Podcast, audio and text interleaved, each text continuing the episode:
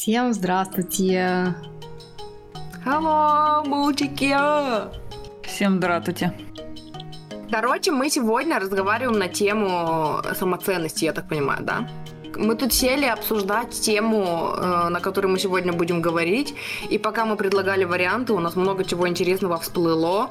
А Лили еще сделала расклад. И эм, ты все сказала, что ты хотела сказать? Короче, темы, которые вычли, ну, которые, по крайней мере, я записала.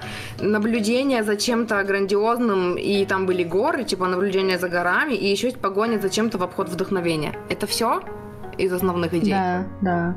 Галючика, почему ты сказала, когда Лиза говорила про наблюдение за чем-то там грандиозным и за горами, ты сказала на больной давичи? Потому что про горы зашел разговор, а я сейчас планирую отпуск э, в, в горы. в Сочи, в Розахуторе, да, и я не знаю, получится, не получится, и поэтому это больной, учитывая, что в отпуске я не была уже с 100 миллионов лет. года. Да. Ну, я так и угадала примерно. В 21 да. как раз где-то 100 миллионов лет. Ну да. Да, да, да. Короче, тема самоценности, я тогда начну с того, почему она вообще всплыла, ну, у меня. Я, короче, подписана на одного духовного учителя, блогера, не знаю, кто мы теперь все, короче, контент-креатора, вот, которая рассказывала, у нее есть свое мнение по поводу того, что, типа, не надо прорабатывать детство ну, потому что, типа, сколько в детство не ходи, там все время ты будешь раскапывать все новые и новые травмы, новые и новые слои, новые и новые впечатления, и поэтому, типа, какой смысл туда ходить? И мне понравилось, я как бы согласна с ней. Я, ну, я тоже так думаю. Но при этом всем, когда я стала пытаться каждый раз, когда мне хочется там зачем-то покопаться там по своим темам каким-то в детстве, я стала себя останавливать. И у меня не получается, я все равно иду в детство. Все равно, то есть я по-другому сейчас работаю. Я даже пост писала о том, что я сейчас по-другому работаю с детством. Я не хожу туда, чтобы оплакивать там, как меня обижали в детстве. И это уже, ну, это был типа процесс в моей жизни, это была фаза, которую я прожила, я дала себе любовь, поддержку. Теперь я в детство хожу, чтобы развязать какую-то, типа, вывод, который я тогда сделала о жизни, о мире, хотя это был вывод всего о двух там людях, которые были неосознанными родителями родителями и этот вывод поменять потом. Но при этом всем у меня не получается совсем не ходить в детство, даже хотя бы за этими выводами, которые отменить, да, там в, в, в прошлом. И у меня стало подниматься, короче, чувство, что я не, ну, недостаточно хороша. Я, я недостаточно крутой коуч, потому что я не могу не ходить в детство. А есть другие какие-то коучи, которые могут не прорабатывать детство, а просто в настоящем моменте менять, типа, все эти программы, а я так не умею, и тогда я какой-то плохой коуч. И когда я поделилась с девчонками вот этим вот, эм, мне не понравилось, что я сказала с девчонками, как будто бы я сказала это как-то на публику, а на самом деле я как-то по-другому хочу сказать, с девочками, там, с девочками, как-то по-другому так вот. С герлзами. Э, короче, это срезонировало всем, потому что у, у вас, как оказалось, тоже есть свои загоны по поводу I'm not good enough. Вот теперь вы делитесь. Чем, что у вас там? Выделитесь. Выделитесь теперь. Давай, Галя, ты. Мне нечем выделиться, и это мой загон. Та-та-та-та-там. А, как это? Загон... А ты пошутила как... сейчас?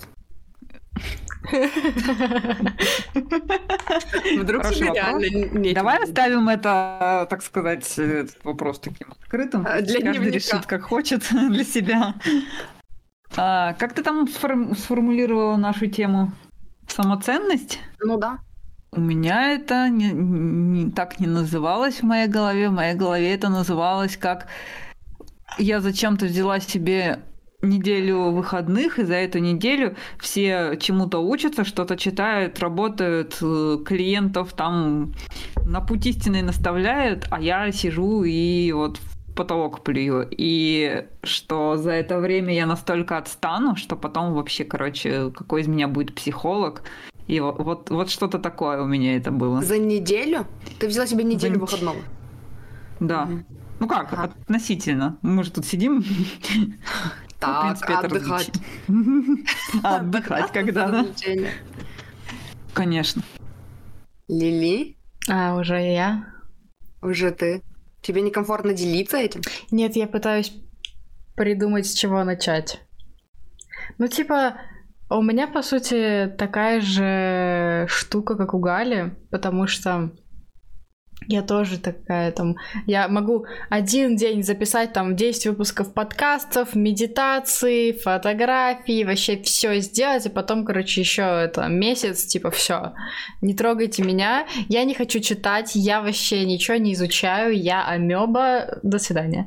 Типа, вы хотите ко мне на консультацию? Нет, извините, я больше никогда не буду Я вас не хочу. Да. Вот, и из-за этого проходите на консультации. Еще я боюсь, что если я сейчас вот так вот, как ты говоришь, Лиза, что вы хотите, а я не хочу, и я сейчас все, всем скажу, что я не хочу, а потом, когда я захочу, они уже не захотят. Mm-hmm. Очень много слова хочу. Ну да, что-то типа того есть. И что я растираю все навыки общения с людьми, и что я все, растираю все навыки коучинга, и что, короче, кто ко мне придет, если я сама ничего не хочу и ничего не делаю. Вот это вот все, вот это вот вся каша. Вот так вот. А навыки коучинга это какие такие навыки? Ну, наставлять... Которые надо растирать. На, наставлять людей а. на путь истинный. Это навык, который ты можешь потерять. Но... Это мышца, которая может растренироваться. Ага.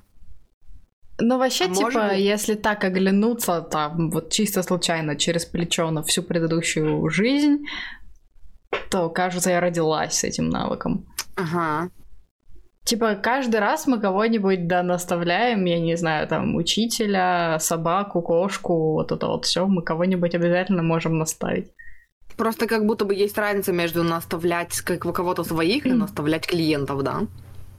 Не то чтобы.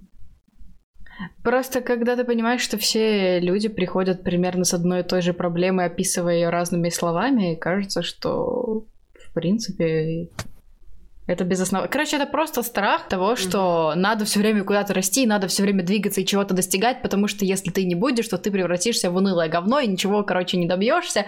Неуспешная, старая, вот это вот все, и ты такой. Ну ладно. Пойду вот сериальчик посмотрю. Я смотрю, я смотрю, тут еще новые грани открываются.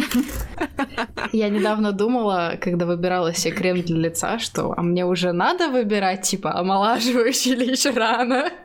Потом такая, подожди, тебе 20, успокойся, пожалуйста. На самом деле, скажу, по отклику. Мне 34 и никакие омолаживающие не использую. Я мажусь сосом невеевским. Я тоже. У меня все Омолаживающий по наушникам. Он упал?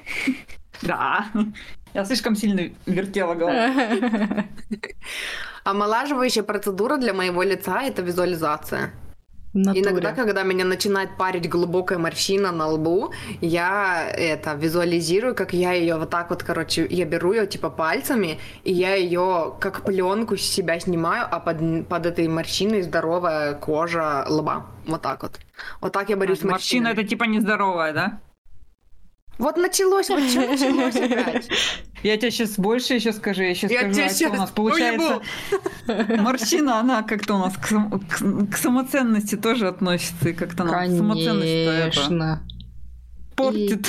И, и прыщи. Нет, как будто бы. Вот, я не знаю. Ой, мы сейчас вообще уйдем вообще дебри и никогда не вернемся из них. О, пошлите. Ну ладно, если морщины нет, а как насчет цвета волос? Меня отпустило по поводу цвета волос. А я покрасилась. А Лиза покрасилась. Я просто эм, это вообще на самом деле по поводу цвета волос. Эм, короче, я не помню, кому из вас я это говорила, а кому не говорила, но у меня э, просто когда-то, вот, наверное, как вместе с началом моего саморазвития, это странно звучит. Ну, я имею в виду, когда пришла в практике и проработки, э, у меня начался, ну, запустился процесс, когда я стала... Короче, у меня раньше не было просто «хочу». Каждое «хочу» нужно было чем-то подкрепить, каким-то «надо».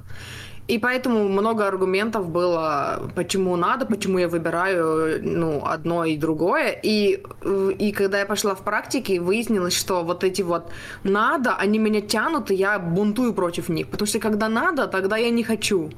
И получается, что я красила волосы в рыжий, потому что надо, потому что вот же здоровые, там, здоровые волосы, бла-бла-бла, бла-бла-бла. Э, мне надо длинные ногти, потому что свои не очень, потому что бла-бла-бла. Мне надо коучить, потому что нужно же заниматься, надо вот там как-то зарабатывать, там чего-то достигать, бла-бла-бла. И когда надо, тогда я не хочу. И постепенно я стала даже неосознанно развязывать это все. И кто сказал, что надо? Кто сказал, что надо? Почему надо? А почему вот так плохо? А почему вот это нехорошо? И я вот, ну, видимо, до сих пор этот процесс происходит, потому что с ногтями у меня сначала такое было. Я решила, что я буду свои отращивать. И когда я поняла, когда я пожила и проработала за этот год э, все проблемы, которые у меня, все претензии, которые у меня были к своим натуральным ногтям, и поняла, что нет, у меня здоровые ногти, нет, их можно отрастить, нет, классно, нет, они красивые, нет, форма красивая, и нет, они меня не делают страшные, мои руки с моими короткими ногтями натуральными, тогда я все это развязала, тогда я такая, а теперь хочу. Просто хочу нарощенный. И все, под этим больше нет никаких аргументов. Можно без нарощенных, да, можно. Но можно с нарощенными, да, можно. И также стало с волосами. Когда я отрастила свои, я поняла, что у них хорошее качество, они классно выглядят, мне идет этот цвет. Я красивая в том и в том цвете, тогда просто, а тогда я хочу.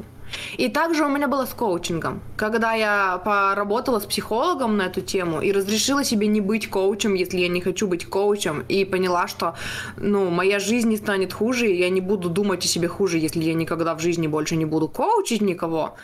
Я пожила с этим неделю, наверное, может быть, две, я не помню. И в итоге я такая, а тогда я хочу тогда мне просто интересно. Тогда мне просто интересно общаться с людьми, а тогда мне просто интересно делиться тем, что, что у меня есть, и чтобы, и чтобы кто-то еще слушал, что мне есть сказать, и мне за это заплатил.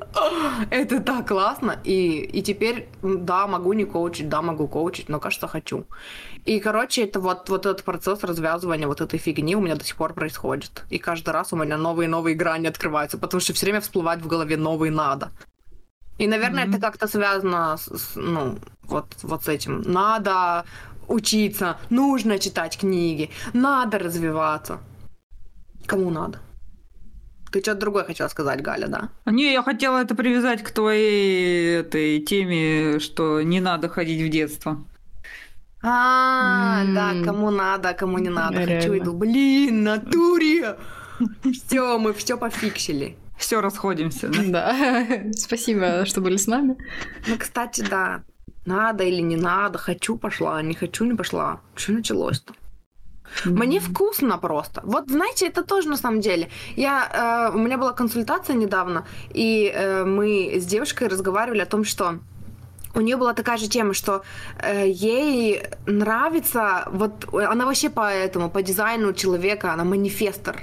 Ей нравится разрушать старые неработающие программы. Но она такая, типа, кажется, хочется что-то дальше строить. Надо же, говорит, что-то дальше строить после того, как мы разрушим. И я тогда помню, что у меня в потоке, я еще на карты посмотрела, говорю, ты еще не, на, не наелась вот этого, тебе вкусно разрушать вот эти старые программы неработающие. А то, что дальше человек из этого сделает, и какой вывод он там примет, и что он будет дальше строить, когда он разрушит то, что не работает, это уже творчество, это уже другой процесс. Но вот там тоже было вот это. Ей вкусно было разрушать программы, а было, что надо что-то другое, потому что вот, ну, надо, потому что надо.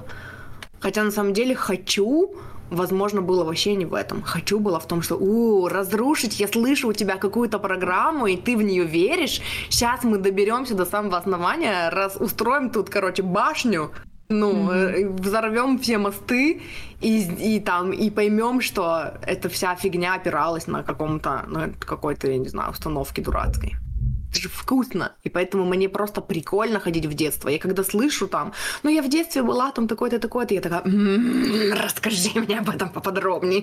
Сейчас мы, сейчас мы сходим в твое детство. Что значит сходить в детство? Что это ты значит... имеешь в виду? Я имею в виду, когда ну, человек, например, я разговариваю с человеком, и он такой говорит, что типа, ну вот э, я бы хотел вот так вот, моя мечта вот такая-то, но так не бывает, например. И я такая, mm-hmm. а кто, кто сказал, что не бывает? Ну вот у меня там вот вся жизнь складывалась так, что вот так не бывает, и вот тут целая куча у меня доказательств того, что так не бывает. И тогда мне всегда хочется, практически всегда, э, в, ну, выяснить, Кто так сказал? А вот как ты себя чувствуешь, когда вот ты считаешь, что твоя мечта нереальна, невоплотима вообще? Ну, плохо, грустно, обидно, печально. А когда ты первый раз себя так чувствовал? Вот это разочарование, что мои мечты нереальны. И люди просто, ну, до такой фигни интересной иногда докапываются, до таких историй, что, типа, это просто когда-то злой родитель бросил просто с психу, что, типа, а, все фигня, все, о чем ты мечтаешь, мечтаешь, фигня и ребенок просто запомнил это, и теперь ребенку, блин, уже 40 лет, и он не, ну, все еще живет с этой установкой, которая просто вообще не имеет под собой никакой почвы, кроме как то, что когда ей было 3 года, папа так сказал, там, не знаю, или 5 лет, и папа так сказал. Вот это для меня ходить в детство. Пойти и раскопать, с чего, откуда ты так думаешь, из чего ты это взяла, и понять, что, блин, это вообще bullshit. Потому что когда люди начинают это понимать и осознавать, они такие, «А, я что, могу это отменить? Я что, могу выбрать для себя другой принцип, по которому жить? Я что, могу пойти сейчас вот и и следовать своим мечтам? Это просто такое life-giving, мне хочется сказать. Типа, очень крутое чувство. Чё? Чё, чё? Чё? Чё? Чё, чё? Все молчат? А? Так вот, Я задумалась, например. А. Так вот, Я думала, просто вдруг у вас что-нибудь интересное поднялось. Так вот, возвращаясь к теме самоценности-то. Так это- А, ой. Да, просто... эм, мне кажется, этот выпуск больше подходит под название «Что делать, если кто-то говорит, что жить как-то надо, а, а ты, так, а ты так не хочешь?» Я считаю, что вот как идет, так идет. И потом, когда уже мы сделаем этот выпуск, мы его как-то назовем. Вот. А пока какие темы поднимаются, такие и, ну... Потому что болталка вот по своему опыту, Ура, знаю. свобода! Да, когда я слушаю болталку какую-то, где много людей разговаривают, они обычно проходятся по много всяким разным темам, и в итоге оно все равно все к чему-то. И болталка это такой формат, который, ну, надо быть готовым к тому, что мы зацепим и то, и то, и то, и то, и в этом и прелесть, потому что Ну на да. темы определенные мы записываем соло-подкасты. Ну Галя, да. когда ты заведешь соло-подкаст? Вообще. О, Ядовина больное. Ты хочешь? Мне столько, все... Мне столько нужно всего сделать, столько запланировано. Можно, пожалуйста, сутках часов 40. И еще, и еще 20 на поспать. М, психология нехватки, связанная со временем.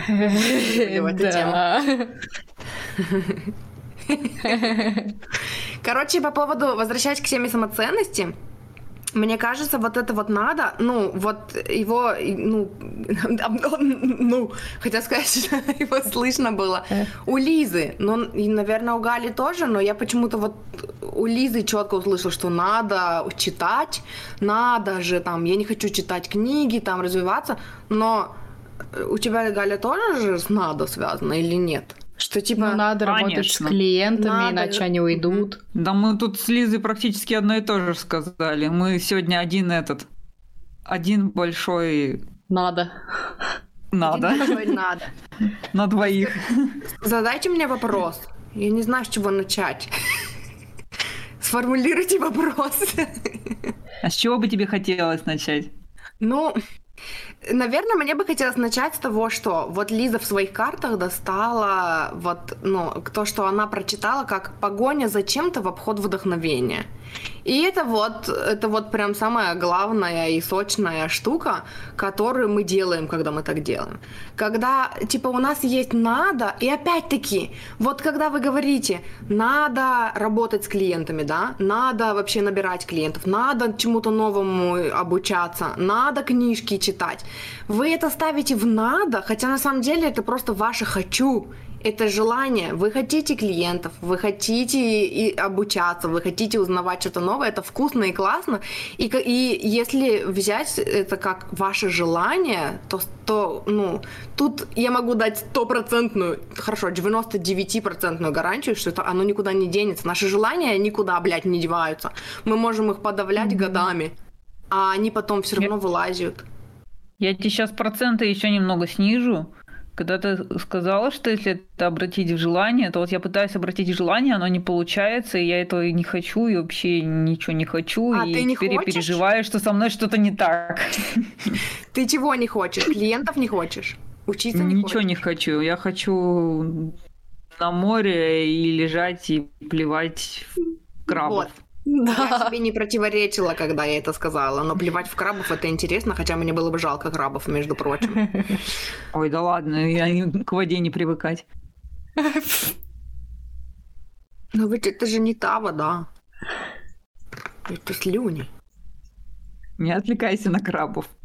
Короче, я себе не противоречила. Я хотела сказать, что вот пока вы считаете, что это надо, эм, вы себя этим давите. Но если у вас есть, ну, то есть вы обе в карьере, ну, типа в помогающих профессиях, которые вы сами выбрали для себя, вы обе все время узнаете что-то новое. Э, тебя никто, Галя, не заставлял получать образование. Тебя, Лиза, никто не заставлял идти учиться на дизайн человека и на тета-хиллинг. Я слишком много о вас знаю. Я считаю, что меня надо уволить. Лиза, ты сейчас чувствуешь, что нас тут обвиняют? Как будто мама такая, тебя, Лиза, виноваты, а теперь никто». жалуетесь. Нет, я не Да, да.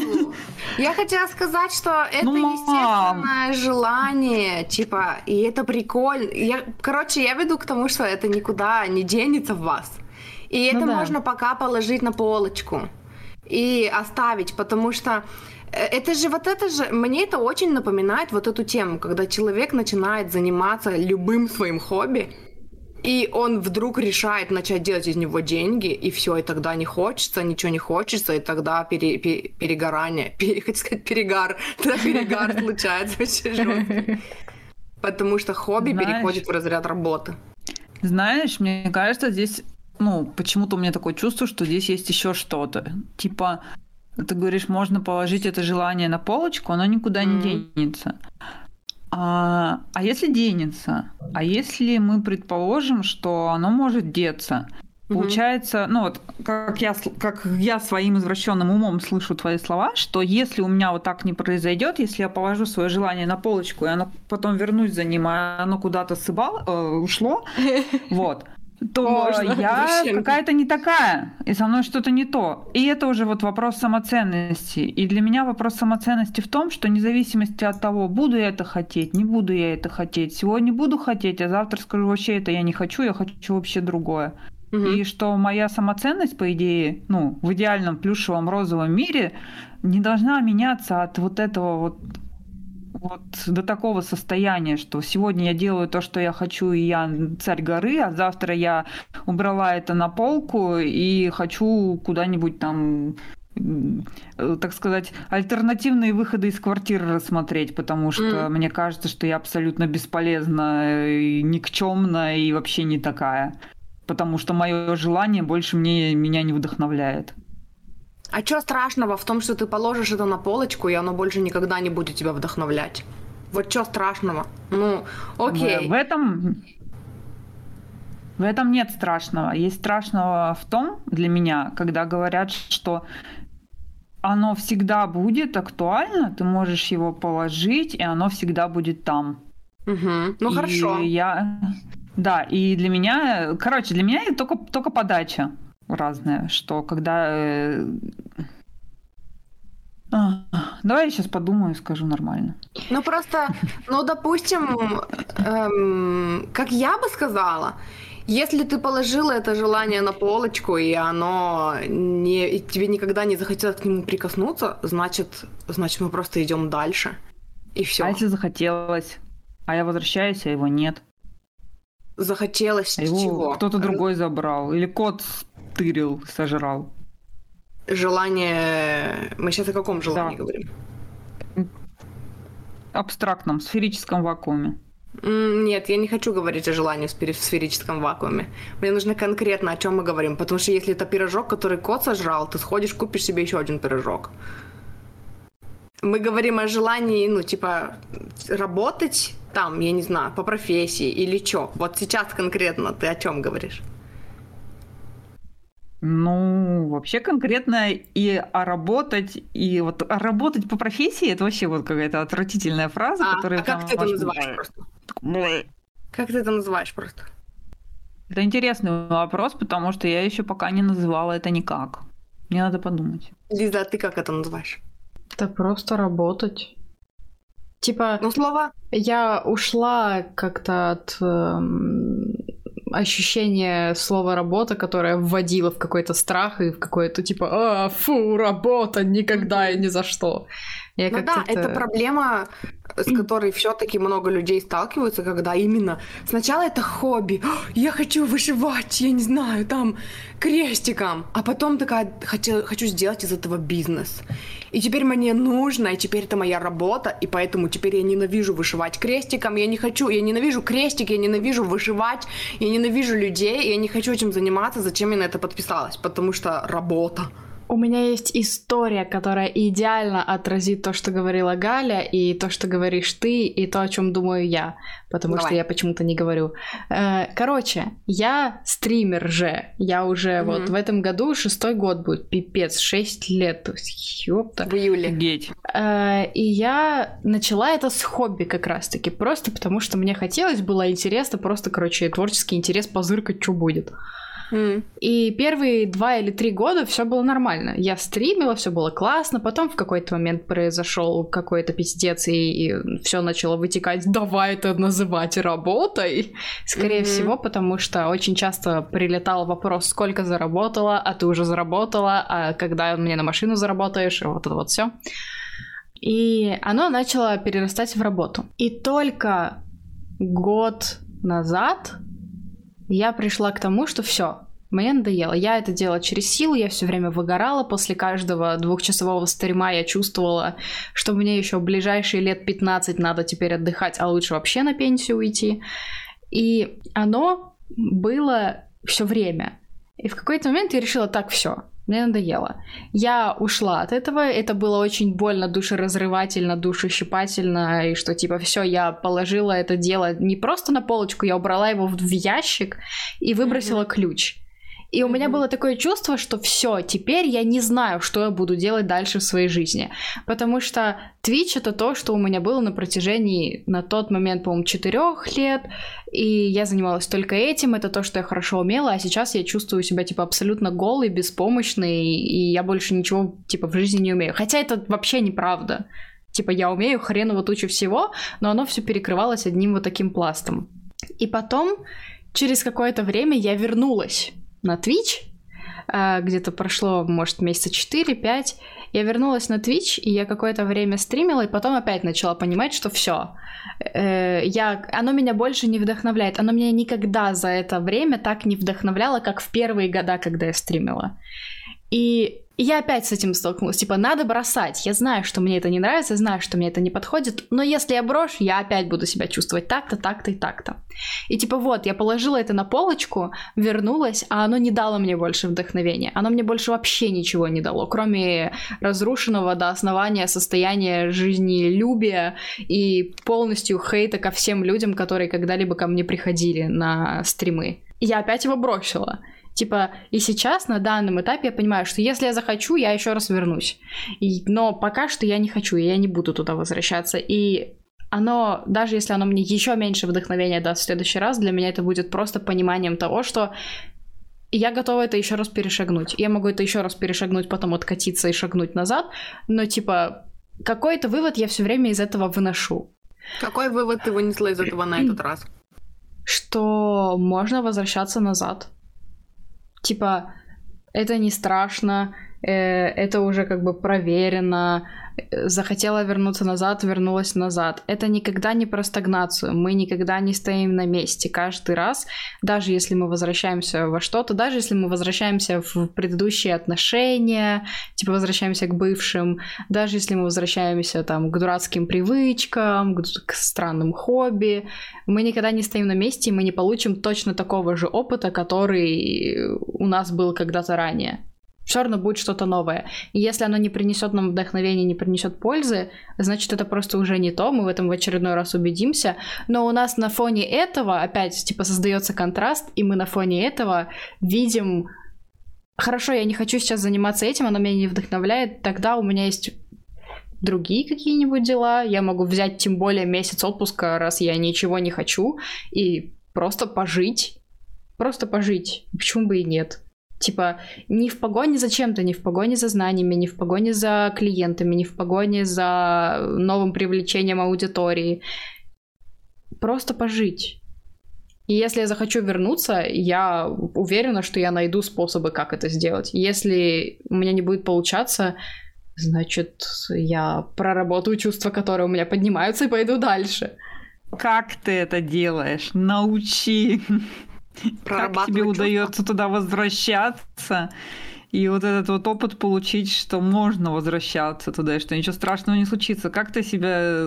Что ты делала вообще? Как это получается? А приведи мне пример того, ты куда-нибудь возвращалась? Или ты хочешь куда-то вернуться? Объезжаешь. Я возвращалась сто пятьсот раз, но это я только сейчас осознаю, что каждый, каждый опыт был как новый, но в процессе я просто возвращалась зачем-то. Вот. Вот для этого существуют, короче, эти подкасты, чтобы когда, да, когда типа откатывает назад, и ты впадаешь в это чувство, боже, я бессильна, я опять это бросила, мне опять это не подходит, и там начинается глубокое самокопание и выкапывание всякого дерьма ненужного, и, и типа ты потом переслушиваешь подкаст, блин, я уже об этом 10 раз говорил, вот я на подкасте говорю это в 110 раз, и типа, наверное, я что-то знаю. Типа, как будто бы вот в этот момент пиковый, когда м, происходит какой-то коллапс, мы забываем напрочь, что я въебала по наушнику. Не буянь. Ну ладно, буянь. Э, мы типа раз... не смотрим, что было раньше. Мы смотрим на вот этот конкретный промежуток, что сейчас я бессильное чмо, и я ничего больше не могу. А как будто бы весь предыдущий опыт, который длился годами, он просто, не знаю, размылся, развеялся, и как будто бы надо что-то, что тебе напомнит, короче, или человек, или какая-то какая-нибудь на стене надпись, которая просто тебе будет говорить «Оглянись, пожалуйста!» Ты сейчас видишь, как э, лошадь, короче, прикольная э, штука есть, не помню, кто ее рассказывал. В общем, э, на скачкам э, на скачках лошадям э, делают шторки, чтобы они не отвлекались на других э, лошадей и на все, что происходит вокруг, и видели только путь вперед. Mm-hmm. И вот люди в такой момент, когда происходит какой-то коллапс, они вот в этих шторках, потому что они не видят, что они делали до, что они будут делать после, не видят никаких перспектив, потому что у них шторки. И всегда как будто нужно что-то или кто-то, или какая-то книга, или какой-то подкаст, или какой-то психолог, или какой-то коуч, какой-то человек, который тебе эти шторки раздвинет, типа посмотри, тут вот еще как бы много всего интересного. Вот это к тому, зачем мы записываем сегодняшний выпуск. Вот это сейчас была вдохновляющая речь. А. Я вдохновилась. Я не знаю, кто как, но это да. Называется. У, на, у, на, у нас по-умному эта штука называется туннельным зрением. Мне понравилась у тебя идея о том, что эм, я так понимаю, Галя не хочет приводить конкретный пример того, что она боится положить на полочку и к чему потом вдруг, если что, не вернуть? Не, Галя не, не хочет, Галя просто тормозит и очень медленно соображает. И еще не придумала пример, потом придумала. Уже придумала? Поделись примером. Да. Я придумала, пока Лиза рассказывала, что вот, допустим, сейчас я не хочу набирать клиентов. Угу. Хотя вообще-то хотела до этого, да? Вот я положила это желание набирать клиентов на полочку и ушла отдыхать угу. от него. Угу. А потом вернулась к нему через месяц, а уже все, про меня уже забыли, никто уже про меня не помнит. Мои коллеги меня никому не рекомендуют, потому что я поставила на паузу, ничего не делала. И вот это вот ты исчезаешь с радаров, ну, условно, на неделю, месяц, год, неважно, нужно подставить и про тебя все забывают, ты выпадаешь из обоймы, и все. И ты, короче, в вакууме. И очень сложно вот этот вакуум перешагнуть. Вот у меня то же самое было с Твичом. Я боялась, что если я вернусь, ко мне никто не придет больше. Да, вот похоже очень. Поэтому я, видимо, и подумала об этом.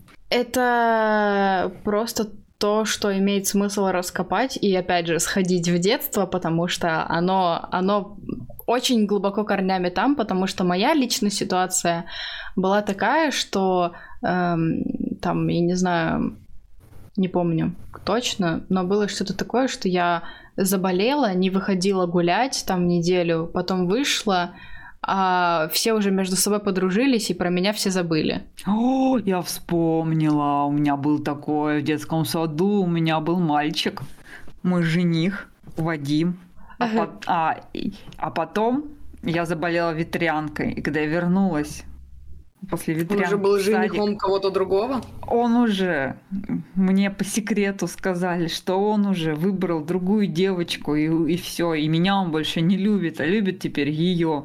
Ну вот так-то. И какой вывод о жизни ты тогда сделала в тот момент? Я в тот момент сделала, что хоть он меня теперь и не любит, но зеленые пятна от ветрянки очень клево смотрятся, поэтому я бы все равно не променяла ветрянку на его любовь. Значит, это не то. Значит, это не то воспоминание. Потому что я тогда сделала вывод о том, что нельзя пропадать. Нельзя пропадать, про меня забудут. Не, ну, ну, это больше сейчас шутка, конечно, была. А. Я потому что вряд ли я тогда думала э, о каких-то высоких материях, но, скорее всего, да, это был тот самый опыт, когда вот твое место уже заняли, твою кровать кому-то отдали, твоего жениха уже тоже кто-то забрал. Меня сейчас так триггернуло, когда ты сказала, что в тот момент в детстве ты не думала о каких-то высоких материях. Мне, мне стало больно из-за этого. Потому что это то, как взрослые видят детей.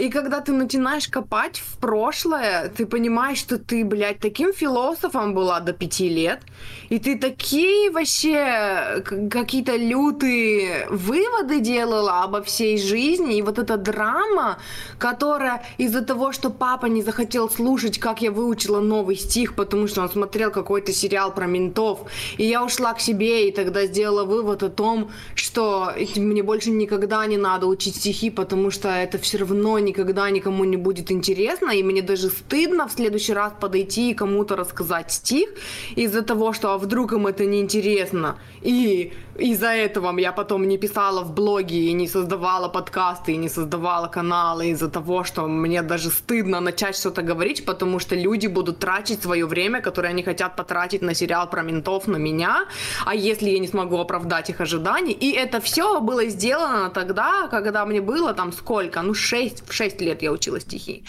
И когда взрослые думают, ой, да что там ребенок, да что он запомнит, что ли? А потом мы работаем с людьми, и они помнят такие вещи о своем детстве, что это вообще не в интересах родителей, э, ну, невежливо разговаривать с ребенком вообще, в принципе, с самого момента жизни, потому что он, блядь, все помнит, ему даже записывать не надо, mm-hmm. он все помнит. Поэтому ты сто процентов тогда думала о высоких материях, и это очень больно тебя зацепило тогда. Я, наверное, неправильно выразилась, потому что высокие материи... Ну, короче, я не это имела в виду, но да, ты, я поддерживаю все, что ты говоришь, потому что, да, дети все помнят и знают. Я имела в виду, что я, скорее всего, в каких-то других фразах это... А, ну это да, это да, представляла. Ну да, я с тобой полностью согласна. Не, нифига, ребенок там все помнит. И раз я до сих пор помню этот момент, да. значит, было яркое да. впечатление. Что-то мне подсказывает, что это очень яркое впечатление было.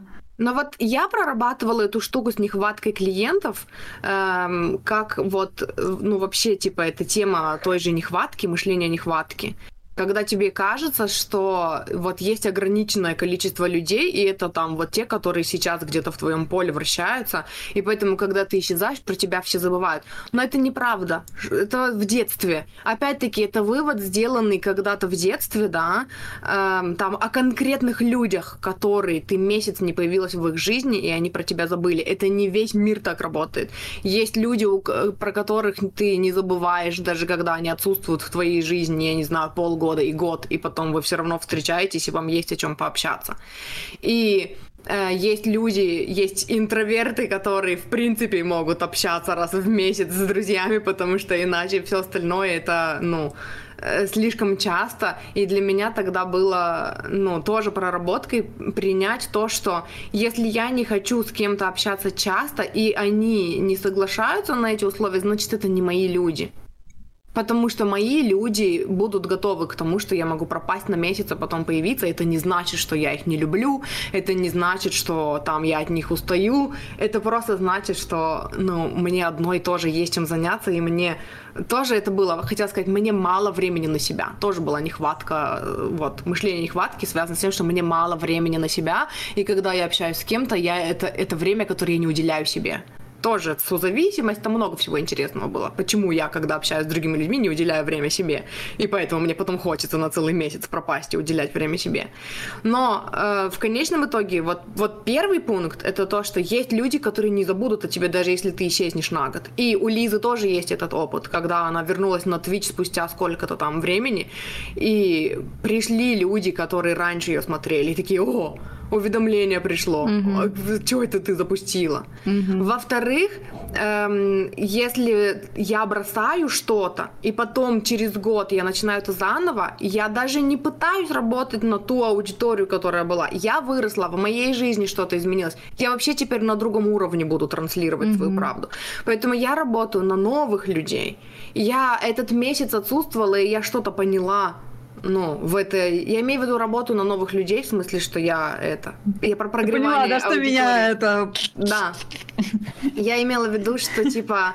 И, короче, я это говорю в, кон... в контексте того, что, типа, я...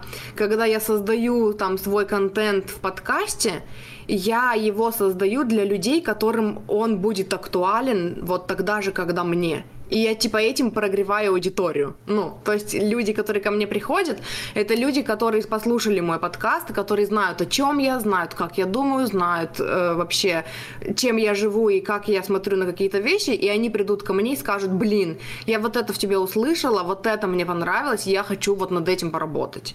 Вот, поэтому я вот в этом контексте сказала, что когда я отсутствовала месяц, я прихожу потом, и я делюсь тем, что у меня произошло за этот месяц, что во мне поднималось, в том числе вот о том, то, о чем мы сейчас говорим, да, типа я месяц отсутствовала, и я боялась, что я приду, и у меня не будет там больше клиентов никогда, и я это проговорила, и потом я рассказала, как я, э, какие, как я себе это объяснила, что я сделала, а еще что у меня нового произошло, а еще какие новые инсайты у меня произошли за это время, и может быть тем людям, которые месяц назад меня слушали, это уже будет не актуально, и они отпишутся от моего подкаста. Что вряд ли. Такое бывает очень редко. Ну, вот по аналитике у меня отписок, ну, крайне мало.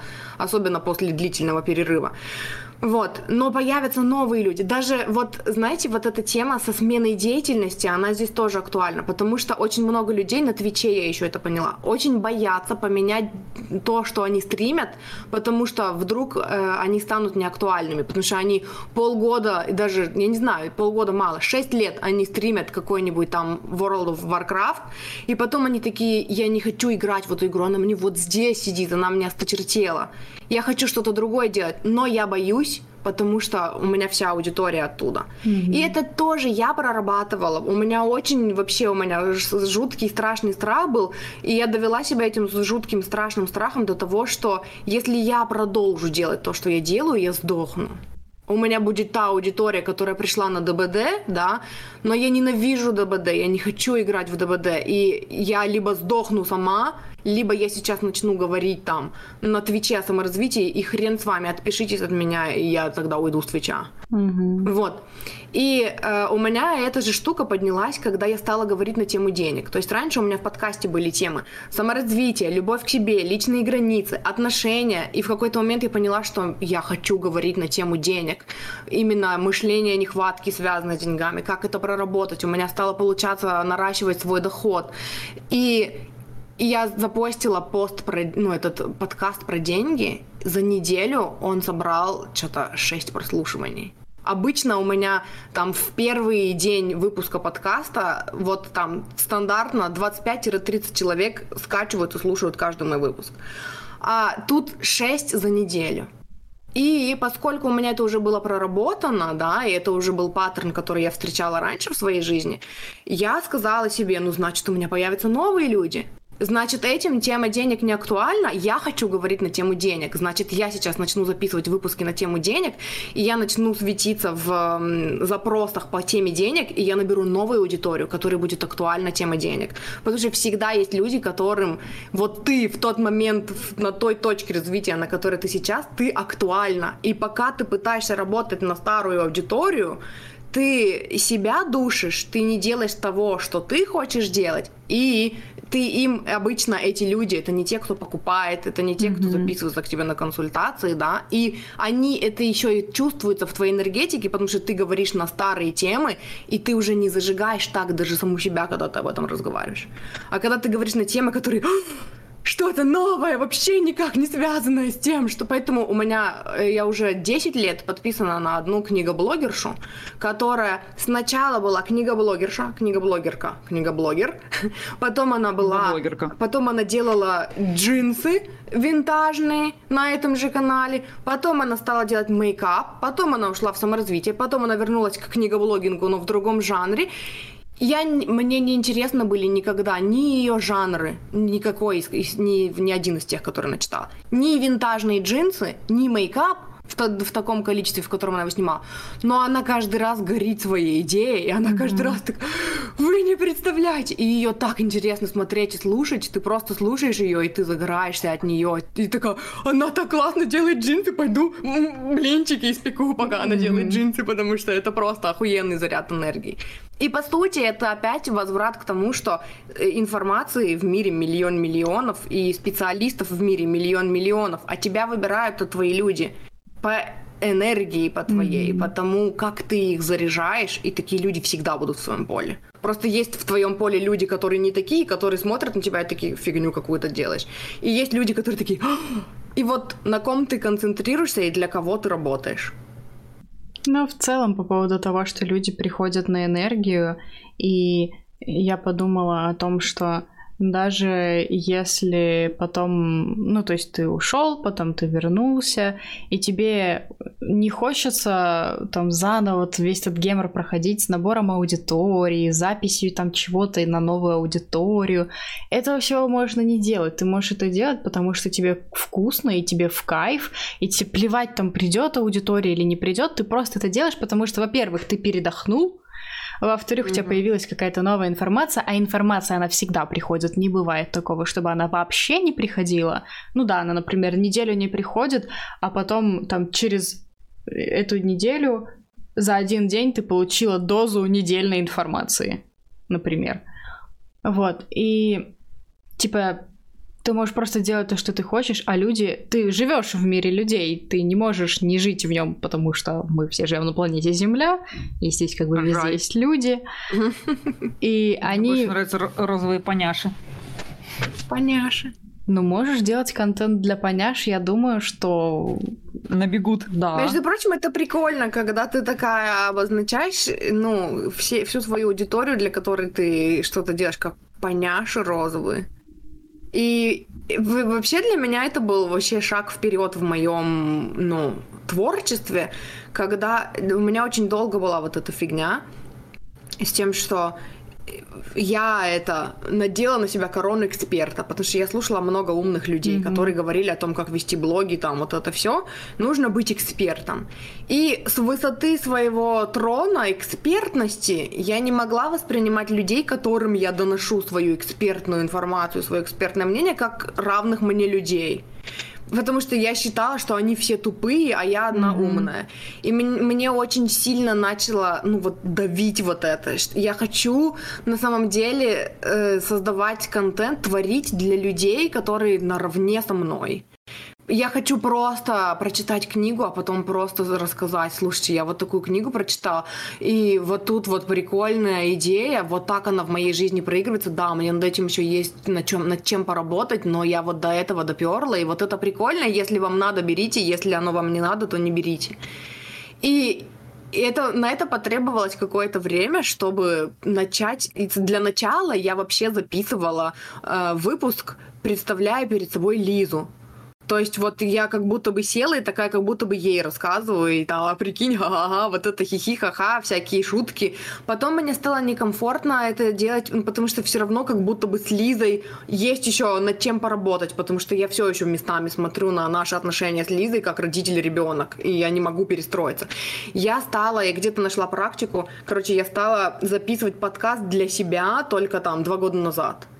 И вот тогда оно пошло, что типа я записываю подкаст для Дахи, она меня поймет, она поймет все мои шутки, она поймет все мои вставки на английском. Ей не надо объяснять, что такое работа с зеркалом, она сама знает, что такое работа с зеркалом. И когда я стала называть всю свою аудиторию мурчиками, персиками, мявчиками, и когда я перешла на то, что «Привет, персики! Привет, мои мурчики!» Вот тогда я меня стала отпускать, и я поняла, что я записываю выпуски для мурчиков. Вот если кто-то триггернулся, он не мурчик, и это контент не для него.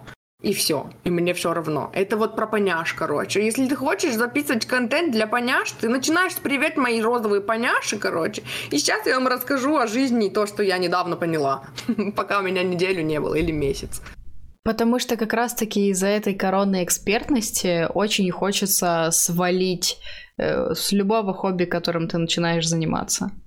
Типа, особенно это очень хорошо проигрывается в сфере помощи людям, когда у тебя столько знаний, и к тебе приходит человек, и он такой, типа, я ничего не знаю. И вместо того, чтобы включиться в разговор, как будто бы ты человек, и он человек, ты включаешься в разговор, ты поп, а он, ну, я не знаю, холоп мимо проходил. Поп-холоп. Да. Пуп. Пуп-пуп. Да. А тебе, Галя, что-то кликнулось, ты кивала тоже, когда я говорила про то, что с, с этого трона экспертности все остальные лохи. Я просто это, это уже где-то слышалось, и а. мне так, так нравится это все слушать. это такие приятные слова. Ну, а что про экспертность-то? Я-то самый экспертный эксперт в мире, работающий в подходе который базируется на том, что каждый человек сам автор своей жизни, mm-hmm. и что когда ко мне приходит человек, я не знаю про его мир абсолютно ничего. У нас используется такая метафора антрополог с Марса. А, изучаешь, короче. Да, что я не знаю, я приехал, о, марсиане, прикольно, ну-ка, ну-ка, что у вас тут как устроено? Я никого не могу научить. То, что я там говорила вначале, наставлять на путь истины, это как это посторонняя, ну, да. скажем так. Вот. И для меня это особый кайф, что я не знаю, как у вас. Это, знаешь, это, это с детства было такое. Я когда читала книжки, для меня не какие-то там сюжеты были интересны. Для меня больше всего было интересно, как у людей устроена жизнь как у них устроен быт, с чего они едят, на чем они спят, как выглядит их туалет. Вот, вот, вот такие вот подробности меня всегда очень сильно интересовали. И оказывается, вот они тут сейчас применяются, потому что мне действительно интересно, а как устроено у того, кто ко мне пришел. Потому что вот даже несмотря на то, что мы сейчас такие весело похихикали, что мы тут с Лизой один, одно большое надо, и у нас все такое похожее, оно вроде как бы с первого взгляда и похожее, но проживается-то по-разному. И истоки могут быть разные. Они точно разные, потому что мы как минимум разные, два разных человека. И когда ты надеваешь корону экспертности, это такая очень интересная корона, э, я бы сказала, что к ней как раз вот эти вот шторки приделаны. Mm-hmm. Потому что человек, э, надевший корону эксперта, видит только вперед, только туда, вот где его экспертность куда лежит, вот туда он может видеть ясно, четко mm-hmm. и всем рассказать, и всех туда погнать. А все, что там за пределами, это уже это не в зоне его интересов, как говорится, умными людьми. Ну да, или это навязанное как раз-таки вот этими блогерами, книгами по поводу того, как вести за собой людей, что типа ты должен быть экспертом, и ты как бы примеряешь на себя эту корону эксперта, понимаешь, что шторки зашториваются, и ты больше ничего не видишь, кроме как бежать вперед.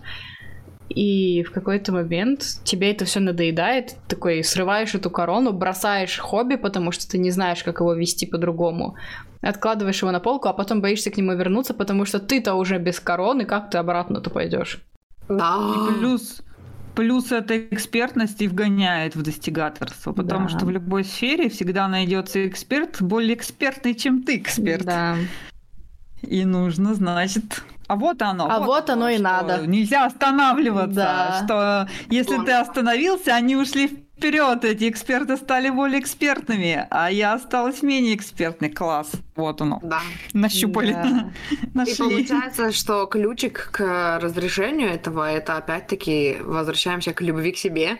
А, мои любимые. И к аутентичности, к да. тому, что я не участвую в гонке. Это знаете, знаете, что мне напомнило? Разницу между... Э, у меня прям раньше проблема была. Короче, когда в... На каком? На пятом курсе универа нам сделали тест по профориентации, и выяснилось, короче, что... И что мы все вообще не переводчики, да? Что, что этот гребаный тест по профориентации показал мне, это то, что я предприниматель. Предприниматель чего? В какой сфере? К чему склонности? Мне было бы понятнее, если бы меня назвали бухгалтером, я тогда знала бы, что я увлекаюсь математикой, и мне нужно в эту область. Предприниматель, блядь. Серьезно? И я помню, что я тогда... Э, вот тоже интересно, я смотрела фильм, я не помню, как он называется. Там не Вардалась в главной роли, если это вообще имя ее. Не Вардалась. По-моему, это имя. Или это имя героини ее. Короче, такая греческая такая актриса прикольная. И она, по-моему, что-то с Днем Святого Валентина, что ли, был фильм связан. У нее был свой цветочный магазинчик маленький в маленьком городе. И ее там все знали в округе, все приходили у нее покупали цветочки, и все, кто к ней приходил, она со всеми мило болтала и пила чай, и там вдохновляла их. И мне так понравилась эта картинка. Вот я тогда не знала, да, я сейчас вспоминаю, мне так понравилась эта картинка. Но я тогда помню, я в дневнике начала писать взвешивать, что человек, который работает в маленьком цветочном магазинчике, о котором знают только в округе, он не будет никогда много зарабатывать, потому что нужно уходить в масштаб. Где я это взяла? Наверное, из биографии Олега Тинькова.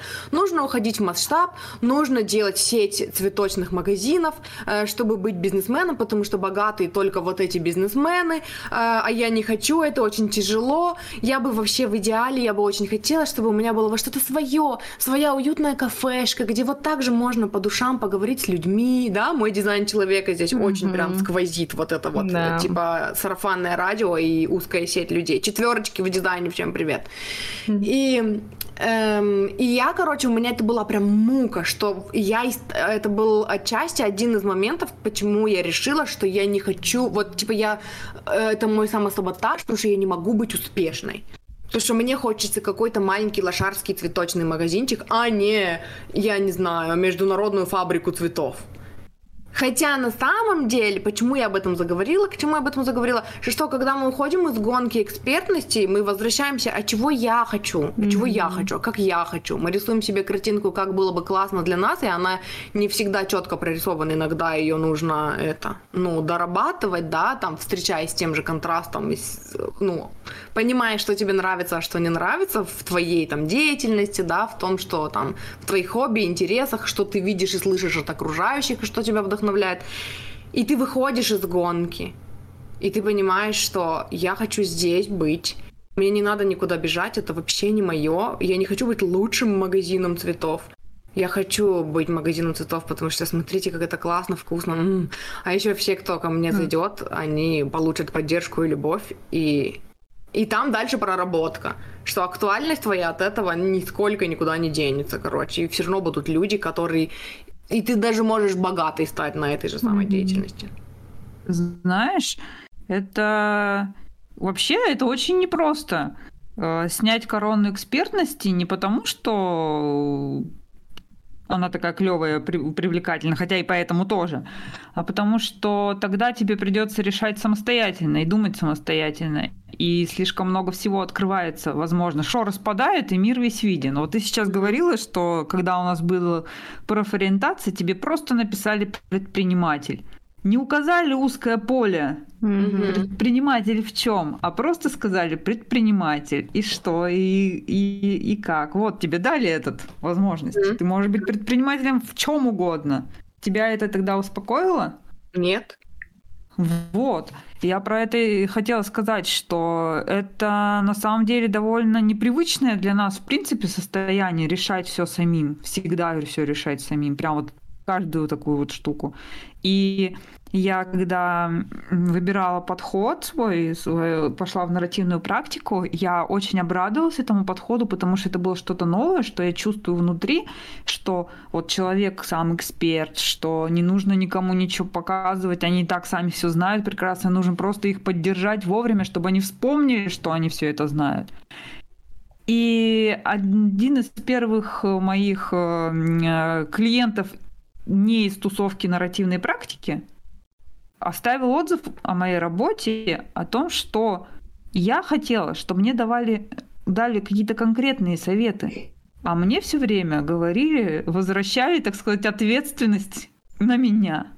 Mm-hmm. И это был нехвалебный отзыв, точно, сто процентов. То есть это еще нужно быть готовым к тому, чтобы вот эту вот корону снял и куда-нибудь ее подальше закинуть. Поэтому я люблю работу с теплой аудиторией, и для того, чтобы к тебе приходили люди, которые знают, на что идут, ты заводишь себе блог или подкаст, или как тебе ну, кайфовее э, рассказывать свою правду, потому что тогда к тебе люди идут не потому, что они э, просто увидели, о, психолог, о, дешево, я пойду, mm-hmm. а потому что они тебя знают, они, и ты рассказываешь от, об этом, да, о своих ценностях, о том, что человек эксперт твоей жизни, и э, о том, что я буду возвращать вас к себе, и я считаю, что вот это важно, и поэтому я вот над этим работаю. И тогда, когда к тебе пришел человек, который такой, я хотел, чтобы мне дали готовое решение, ты не смотришь на него никак, кроме как а зачем ты ко мне пришел? Ты что, не знал, куда ты шел? Здрасте, пожалуйста. Mm-hmm. Потому что я тоже встречала отзывы, что типа работаю с психо... работала с психологом два месяца, он мне ничего не дал. Э, я думала, что мы будем решать мои жизненные проблемы, но мы только, ну, общались, и он просто задавал. А у меня только кошачья жопа была. Да, это я недавно увидела отзыв о том, что девушка пришла к психологу онлайн, а у нее была кошка, которая запрыгнула к психологу на колени, еще и повернулась и жопа жопой к клиенту, и это разбило ей сердце. И я тогда сказала о том, что это работа со мной разбила бы ей сердце еще больше, потому что я, когда работала со своей клиенткой недавно, за, ну, типа, за сколько-то, за три минуты до созвона я ей написала, я опоздаю на 10 минут, мне приспичило покакать. И мы после этого еще созвонились и хихикали над этим, и еще у меня Мася, которая орет, и я еще могу бегать за ней и в наушник говорить, продолжай, я тебя слушаю. И типа, вот в том-то и дело, что мои моих людей, которые со мной на подкасте, которые на подкасте это же слышат. Мяу! Мася передает вам привет, ха-ха-ха, и все такое. О, она, кстати, идет вон она. Да. Она, она ест что-то, она хрумкает. Вот. Э, их этим не удивишь. И поэтому, когда ты начинаешь опять, да, это вот для меня это опять про то же, когда ты начинаешь транслировать себя, когда ты э, возвращаешь все вот это, всю вот эту шизу к э, вопросу, принимаю ли я себя. Вот принимаю ли я себя с тем, что я не хочу сейчас делать контент? А принимаю ли я себя сейчас с тем, что я в один вечер записала три выпуска, они все охуенные, я хочу их все три запостить в один день mm-hmm. против всех э, алгоритмов, mm-hmm. потому что я сейчас запощу три выпуска, и потом я еще на два месяца пропаду. Принимаю ли я себя с этим? Вот когда я себя с этим принимаю, тогда человек, который приходит ко мне и такой, ты странно, я такая, «Э, я знаю, мне странно, что ты это не знал, зачем ты ко мне пришел и потратил наше с тобой время, уходи. Mm-hmm. То есть это... А по поводу того, что очень сложно снять с себя эту, ну, вот эту корону экспертности, я, я с тобой очень согласна. Мне было на практике очень тяжело ее снять, когда я привыкла за три года вести блог именно в формате, что дайте сейчас мама вас научит, как жить. Mm-hmm. И я поняла, что мне самой некомфортно. И нужно было каждый раз, когда я начинала учить, закрывать глаза, делать глубокий вдох, останавливать запись потом представлять опять себя сидящей среди тех, кто меня понимает, начинать запись заново и перестраиваться просто. И иногда не получалось, ничего страшного, зато у меня есть это желание. Значит, я здесь отметила, что у меня не получилось, в следующий раз я попробую еще раз. И так постепенно перестраиваться, и все равно я прыгаю иногда из там роли эксперта в роль, блин, у меня тоже вот такая жопа произошла, и я из нее вот это сделала. Типа, это нормально, что тебя болтает туда-сюда но Типа, главное в том, что у тебя есть это намерение, у тебя есть желание делать вот так, у тебя есть видение, как было бы классно, и ты дорабатываешь, да, ты возвращаешься к этому видению.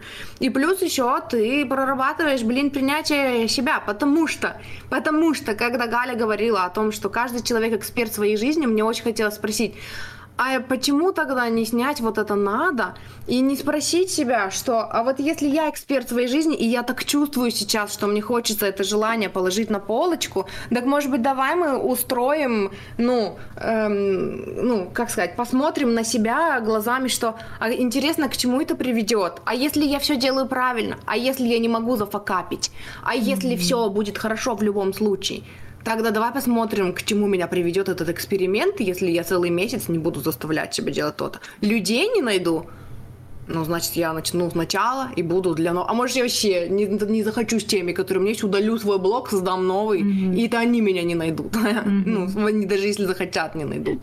То есть, если я на первом месте, если я в любой момент, вот прямо сейчас себя люблю и поддерживаю, тогда что? И при этом вот есть то, что я хочу. Понимаете, о чем я? Да, я понимаю. И я последнее время начала так делать, и вдохновение начало приходить гораздо чаще на какие-то действия, чем раньше. Потому что как только я слышу в своей голове «надо», я сразу такая «М-м, «нет, не сегодня». А когда появляется «хочу», когда появляется просто вот это вот перехватывающее дух, желание что-то сделать, я не знаю, пойти унитаз помыть в 3 часа ночи, значит, вот это я пойду и сделаю. И пока я мою унитаз, я какой-нибудь инсайт классный поймаю. ну, типа...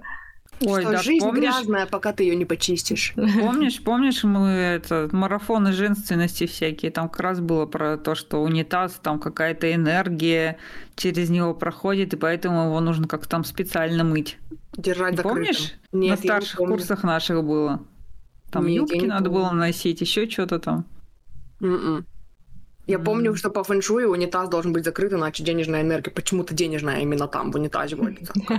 Мне кажется, что наиболее... Вопрос, да? Нет, это не ставится под вопрос, особенно когда у тебя есть кошак, который за это денежной энергии в любой момент может туда сидеть.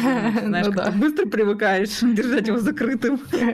И по поводу решать для себя и того, что типа предпринимательство мне убрало шоры, да, и ну, поле для деятельности появилось большое. Дело в том, что э, для тебя сужается до твоего, до того, что тебе нужно, это поле, да, э, когда ты решаешь не из головы, а когда ты выбрала себе нарративный подход, потому что вот чувствовалось внутри, что это классно. И когда ты выбираешь все в твоей жизни, потому что, блин, чувствуется внутри, что это классно, тогда э, твой путь для тебя сужается, но он сужается не потому, что надо, и вот так говорят правильно, а вот это вот, опять надо вот это, а потому что ты начинаешь действовать как вот конкретно тебе прикольно и как тебе вкусно. И это опять прослушать себя и продоверять себе, потому что, ну, я согласна, что это большой и тяжелый шаг, особенно в самом начале, когда мы только уходим от надо mm-hmm. и учимся доверять себе, когда, блин, все говорят, что надо сюда, но я хочу, и я не знаю почему, я просто хочу.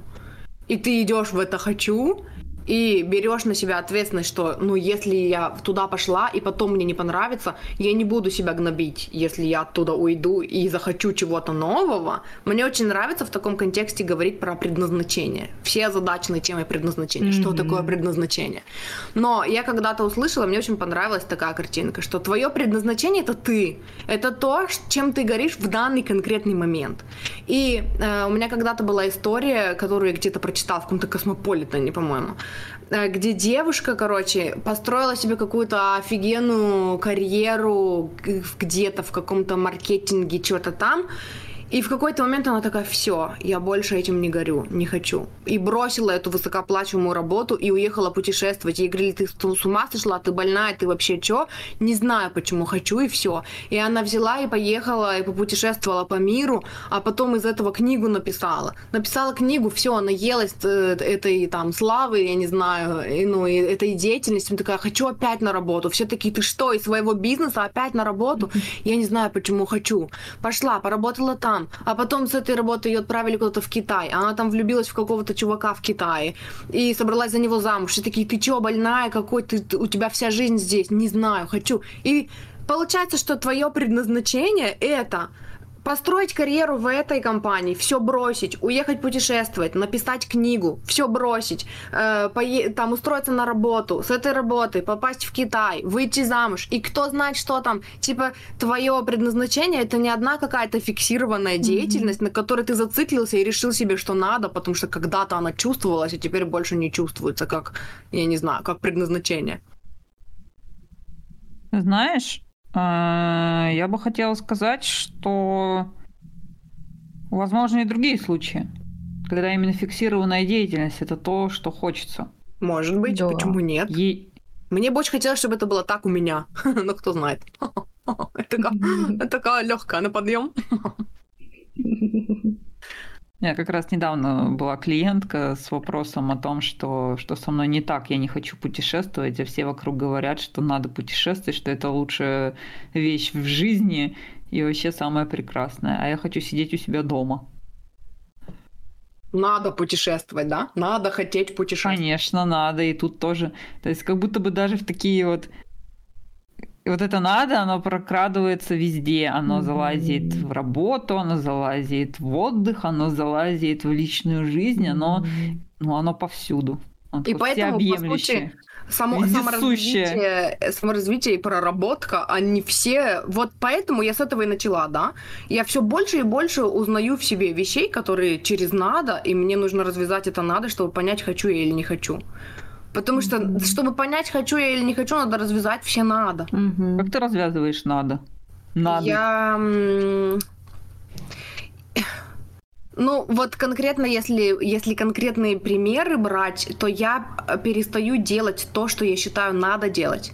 И все, что у меня поднимается, все мое, все мое самобичевание связано с тем, что надо. Э, я прорабатываю, я делаю работу зеркалом иногда, иногда там просто я люблю, принимаю себя, я прописываю страхи, я боюсь, что если я не буду это делать, то все, мне придет пиздец, короче, и мы все умрем. Mm-hmm. И вот это все. Э, прописываю страхи, что-то поднимается, проплакиваю, отпускаю какие-то иногда это разочарования, потому что если я не буду делать то, что надо, значит, я лох, и мной никогда не будут гордиться, давай поплачем над этим. И в итоге я прихожу к тому, что мне больше не надо все, мне больше не надо, и разрешила себе этого не делать, и даже больше не гноблю себя за это. И тогда через какое-то время либо появляется «хочу», либо не появляется.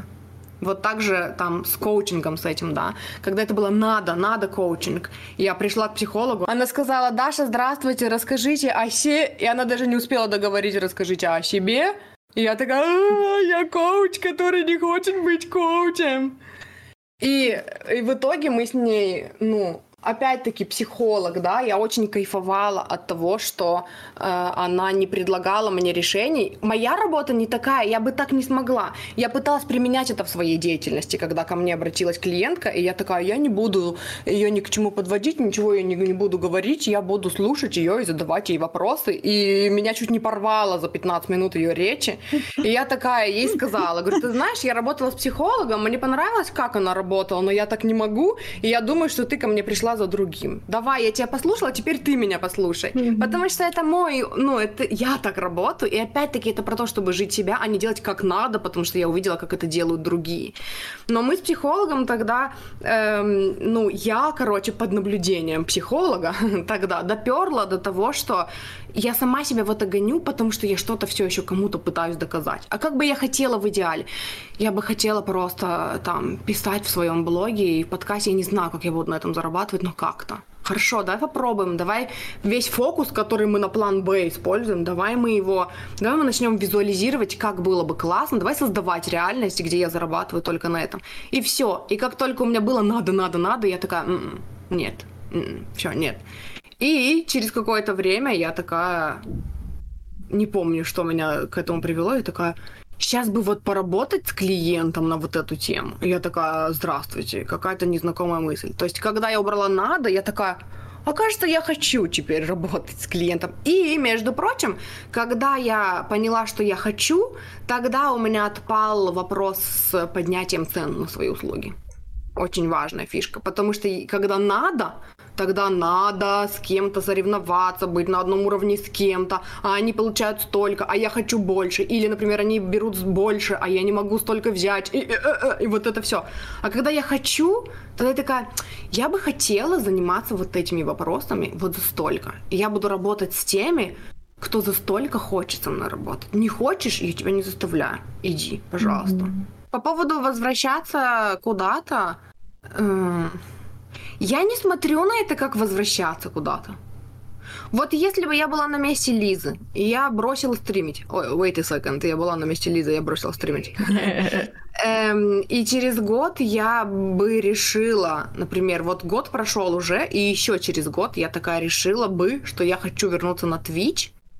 Я бы не смотрела на это внутри себя, как начинать сначала.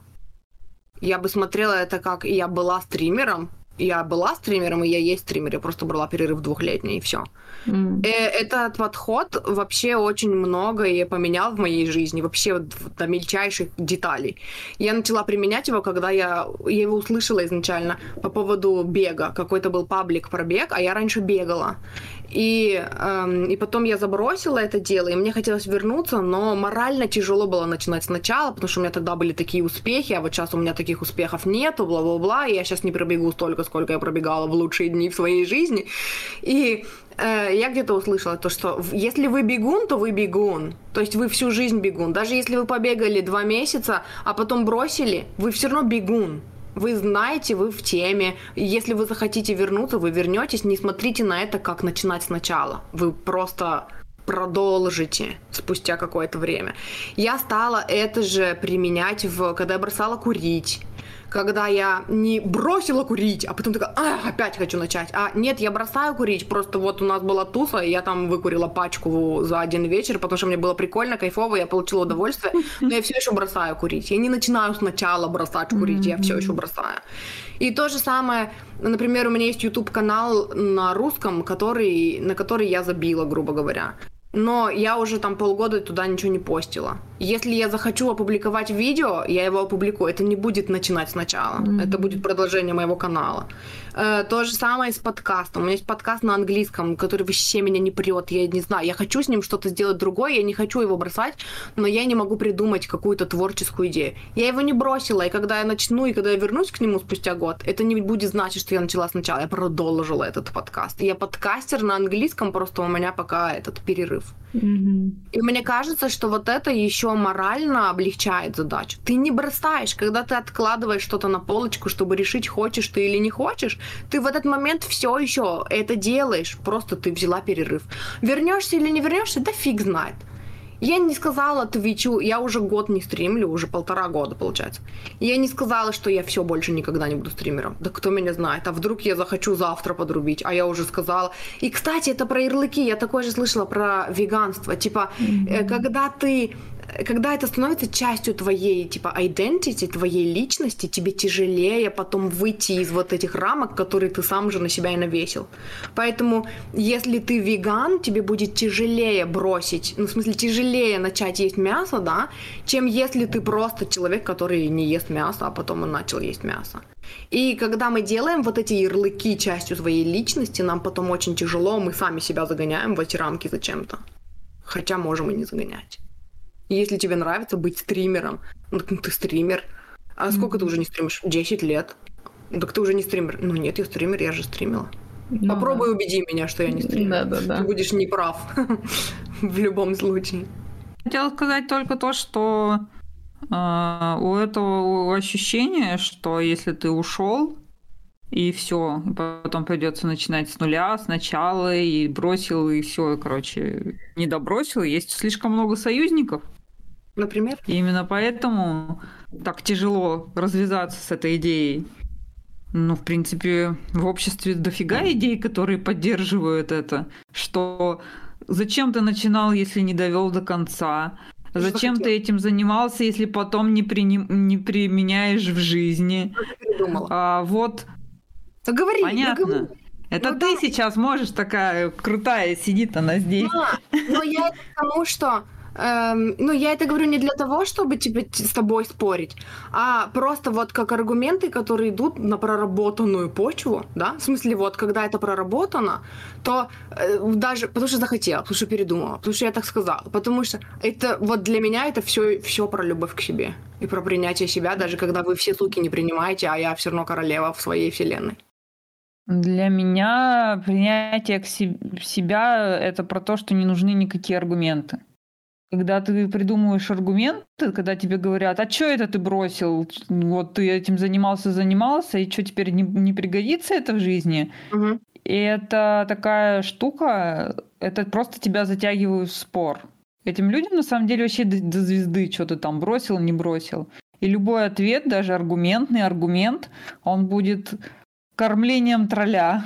Э, это Поэтому если ты для делаешь... меня это я говорю не только про внешних людей, которые там третьи лица, а про внутреннего маленького сидящего, как мы сегодня с моей психологиней узнали, что у меня здесь вот где-то на плече сидит такой маленький подсирана, и он, когда мне хорошо, классно, и я все устроила, он сидит и подсирает, что вот, ты лежишь на диване, а могла бы еще бы сейчас прочитать бы вашу-вашу умную книжку. Вот, я про, и про это тоже говорю. И если я начну с ним спорить и предъявлять ему аргументы, то у него их еще больше. А если я не буду с ним спорить и не буду его слушать, то у меня получается жить. Так, к доске пойдет отвечать. К доске пойдет, говори, допустим, говори. Ну что же ты, дружок, молчишь? Эм, аргументы, если мы говорим не про разговор с твоим внутренним критиком, а когда это разговор с человеком. Это не внутренний, у меня он внешний уже. Я его уже выгнула изнутри.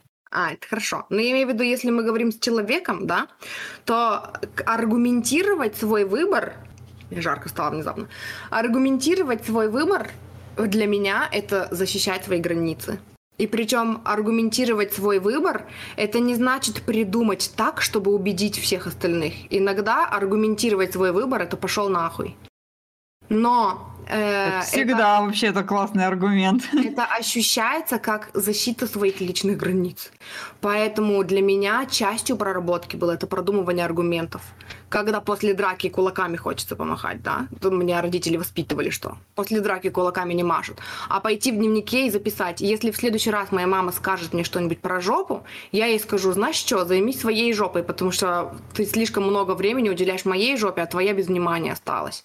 То есть Эм, и продумывать вот эти аргументы для меня было, прописать их все, для меня было, э, ну, значило, что в следующий раз, если мне такое скажут, я готова ответить вот так.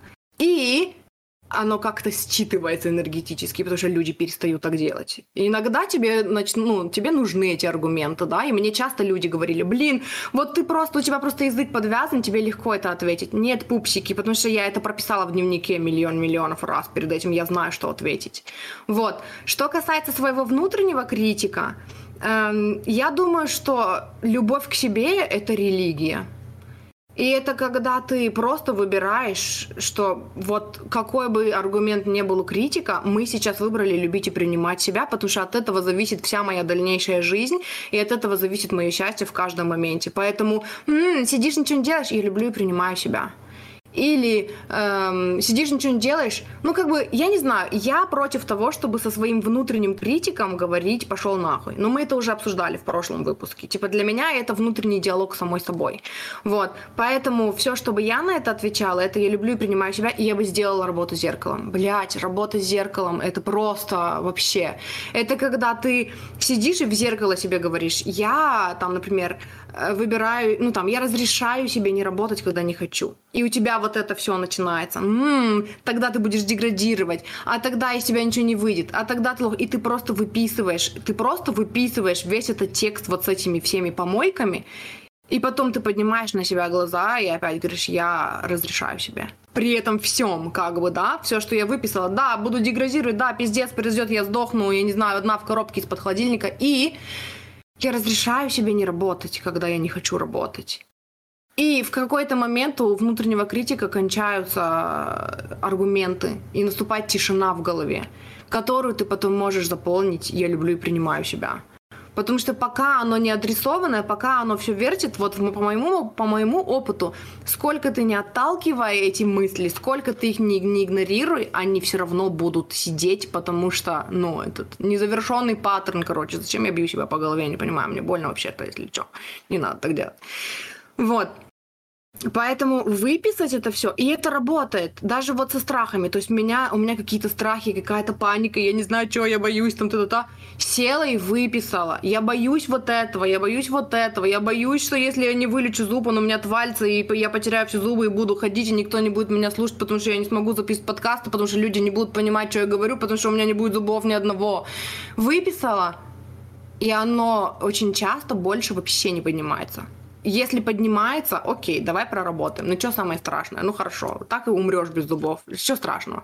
Но если я умру без зубов, то уже будет не страшно. Окей. Значит, пойдем писать подкаст с больным зубом, пойдем.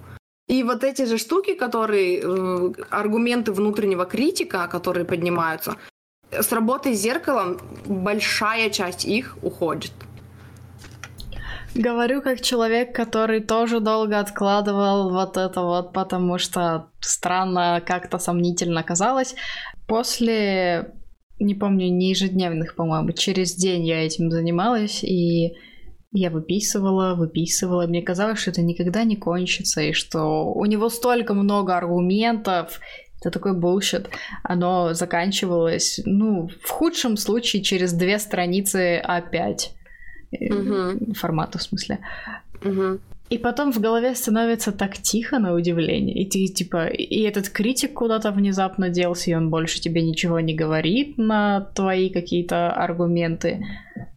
И это, короче... И плюс ты часть чувство. прорабатываешь, потому что когда ты говоришь себе «я люблю и принимаю себя», твой внутренний критик говорит тебе «за что тебя любить?» дрянь, и ты понимаешь, ну, что ты жила с этой программой, блин, 10 лет, и ты ее проплакиваешь, ты выпускаешь эмоции, ты это прорабатываешь. Не всегда, но часто вообще они уходят, эти установки. И потом спустя год ты смотришь, да, на это? Да, и прикол еще в том, что когда делаешь работу с зеркалом и вот это вот все выписываешь, тебе становится проще оглядываться назад на то, что ты делал там всю свою жизнь, когда случается коллапс. Потому что ты, например, у тебя есть вот эта вот проработка, ты знаешь, что можешь сделать работу с зеркалом, и ты сейчас себе это все выписываешь, и такой, подожди, я это уже когда-то делал, и тебя это начинает включать. И еще благодаря этому ты не веришь аргументам своего внутреннего критика, mm-hmm. потому что ты понимаешь, что это всего лишь мысли. Я говорю одну мысль, я, я люблю и принимаю себя, он говорит другую мысль, ты лох. И какую ты выбираешь? Я выбираю еще раз повторить, я выбираю там, я люблю, принимаю себя, да. И потом, когда ты слышишь их в ре... ну, даже не, типа, когда ты слышишь их в уме, а, ты лох, ты ничего не делаешь, ты деградируешь, ты такая, здравствуйте, мы это прорабатывали. Я знаю, что на это ответить. А, я люблю и принимаю себя. Следующий.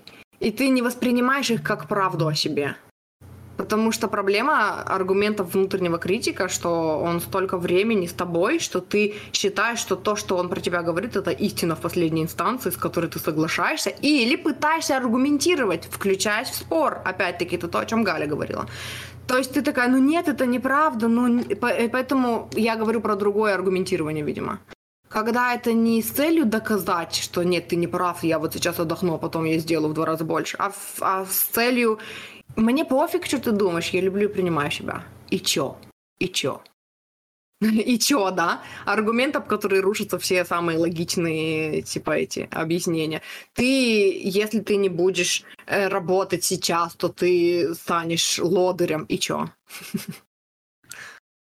Нет, я говорила не про такие аргументы. Я, по-моему, в прошлый раз на подкасте я рассказывала про мо- мо- монстров в автобусе, автобус с монстрами. Да-да-да. И я говорила именно про то, что идти дальше, даже если этот критик ну, у кого-то он критик, у кого-то он подсирал, у кого-то внутренний, у кого-то внешний, у кого-то их несколько, у кого-то их там целая-целая толпа, и для каждого случая влазит свой.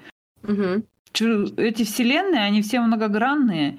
У нас у всех есть то, что можно общим словом назвать внутренний критик. Но если угу. ты начнешь вглядываться в каждого э, критика конкретного человека, то там столько отличий. И, соответственно, если он внешний, если он внутренний, если он э, их пятеро, если э, там его вообще нет, и это я сама с собой делаю, то каждый, каждый раз, каждый подход будет какой-то свой. И, как правило, человек его уже выработал.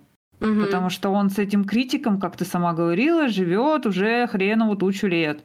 И за эту хренову тучу лет он все еще не выпилился. А раз он не выпилился, значит, он как-то с ним справляется. И что-то все-таки может ему уже противопоставить. Я скорее про то, что это не универсальная вещь. Работу с зеркалом я пробовала, но мне это не сработало приблизительно вообще никак. И я допускаю, что есть люди, которые а, на которых это может не сработать, которые тоже могут, э, ну вот как вы говорите, что не делать это, потому что фу, это какой-то бред, это какая-то глупость. Но это не значит, что если они не ну, считают это глупостью, бредом и вообще для себя не готовы сейчас это применять, что они ну, как бы по-другому ничего никак не могут сделать с этим критиком. Есть много разных способов, есть много разных подходов. С ним вообще можно подружиться. Где-то я недавно читала интересную историю про то, что э, пример приводили, что вот одна там клиентка решила этого критика, ну там как-то он по-другому назывался, взять на ручки. И тогда он у нее замолк и перестал говорить. То есть она визуализировала то, как она его берет на ручки, гладит его и говорит, а потом ему надоело у меня на ручках, и он ушел. Вот. То есть по сути, я скорее про то, что я бы скорее сказала, что я вот не могу советовать всем клиентам, всем людям одинаковый способ обращения с критиком. Я бы скорее бы расспросила человека, как его критик выглядит, как его зовут, как он что он делает, какими фразами разговаривает, что носит, как, как, когда любит появляться, когда не любит появляться, с кем он дружит, с кем он враждует.